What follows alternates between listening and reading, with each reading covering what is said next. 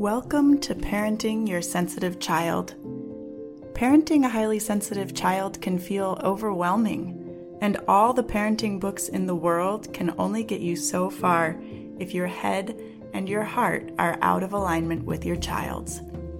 I'm your host, Julia McGarey. Let's create a new parenting paradigm.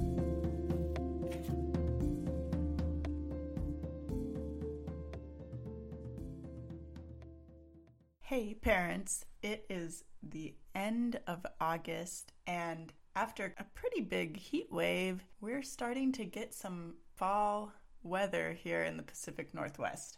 Now, I'm from Texas, so weather in the low 70s at the end of August certainly doesn't seem like summer to me. That's like October weather. So it really does feel like fall to me.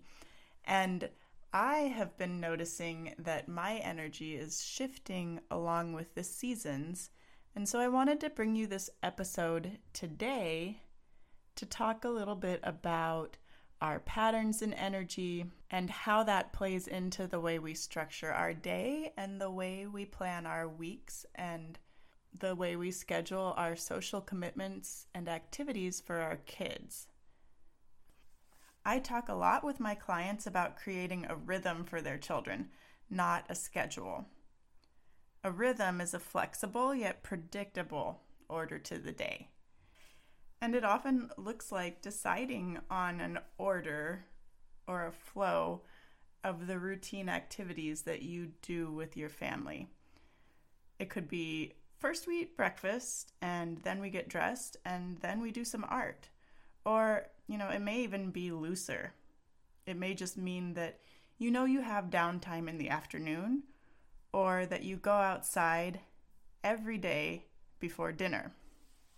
Creating a rhythm for your family can even look like allowing for a 20 minute buffer time before or after, really after scheduled activities that disrupt the regular rhythm of your family. And this is the context in which I most often hear rhythms discussed when it comes to parenting. This context of creating enough predictability without too much rigidity. There's another aspect, though, that I want to explore with you, and it's relevant for all of us humans, not just our kids. And it really has to do with the flow and the cycles of our energy. By energy, I mean how much energy we have and where we feel inclined to direct it. When you start doing the work to create an intentional rhythm for your kids, you start to notice how time of day makes a difference. You notice that there are certain things that appeal to your kids more in the morning than in the afternoon. And you notice that there are certain activities that bring their energy up in the evening and other things that help them wind down. Every one of us has a built in rhythm to our days that ties into our circadian rhythms and our hormone levels in general. For most of us, it's kind of like a condensed version of the rhythm created by the seasons. Mornings are a bit like spring, and for most people, they're a good time for creative projects. Summer hits around noon and often is the peak of our outward energy, our social energy. Afternoons and evenings are a bit like fall, a time of finishing up projects and tying up loose ends before we rest through the winter of night. Our work days are often structured around this rhythm, so it's pretty easy to make the connection here, right?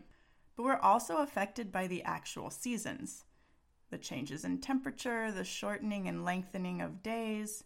It makes sense to be more active and more outgoing in the summer, and to be lower key throughout the winter as you work to keep warm. The more you take the rhythms of the natural world into consideration as you work to figure out a rhythm for you and your family, the less time it'll take you to land on a rhythm that actually works for you and for your kids.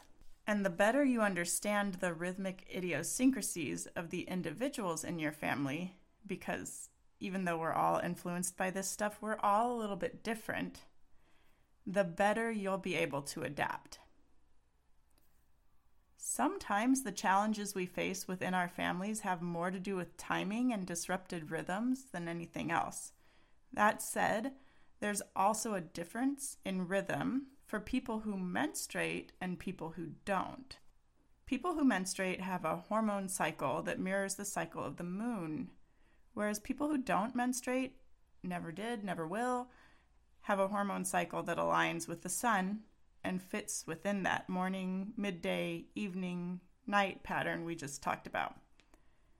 The lunar cycle and the menstrual cycle are closer to a month long, and yet they still follow the same rhythm as the seasons do.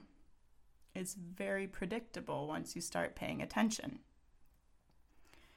You know how everyone talks always talks about the energy of the full moon, how it affects babies and people are just a little wilder in general when there's a full moon? The full moon lines up with the energy of summer. It also lines up with the energy of ovulation. Pheromones are strong, it's a really magnetic time. And knowing that, it also means that the new moon is similar to the energy of winter and also the menstruation phase or the bleeding phase of the menstrual cycle. Right now, not all menstrual cycles line up with the actual phases of the moon, the important thing is to develop an understanding of your own cycle and how it affects your energy. When you do, and when you really start paying attention to your children's rhythms, and you start noticing how they all fit together with the natural world, having a flexible rhythm to your days starts to make even more sense. There will be times when everyone needs to get out of the house and do something. And there will be times when curling up with a book or a movie makes the most sense. Knowing that it makes sense and that nothing has gone wrong can help you plan better. You can actually start to predict when certain types of activities are going to be most aligned for your family. And knowing this rhythm can help you be more compassionate with yourself and with your kids when your energy levels or their energy levels soar or drop. Nothing has gone wrong, it's just part of the rhythm. And knowing that it's coming, knowing that it is a rhythm and there is some predictability to it, helps you get your head around the idea that this particular phase is just as it should be and it's not going to last forever. Your life is not defined by feeling reclusive or feeling like you want to hibernate. Your life is not defined by your child's spikes in energy when the days are long and warm or when there's a full moon. So, all of this is to say there's more to think about and there's more to pay attention to when you're trying to establish a predictable rhythm for your family than just the way you want the day to go it's helpful to look at what activities work best at different times of day. And it's helpful to look at what kinds of activities work well for your child throughout the different seasons of the year. It's also helpful for you to know there are certain times when you need more downtime. And then you can plan accordingly. You can use the flexibility of the rhythm that you've created to support yourself in those needs. I hope that this has brought a little bit of a shift in perspective around creating a rhythm because I think a shift in perspective is needed.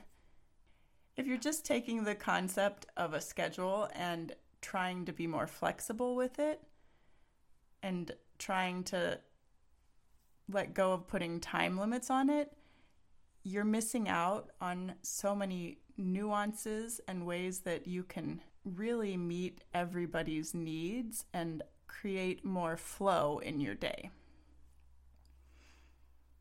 I hope that's helpful and that it gives you something to think about as you're heading into this week, as you're heading into the new school year. And I will see you in the next episode. Listen, if you are enjoying this podcast, I'd appreciate it if you'd take a few minutes to leave a review. It'll help other parents find the podcast, and more importantly, it'll help more grown ups see their kids' sensitivity as the strength it truly is.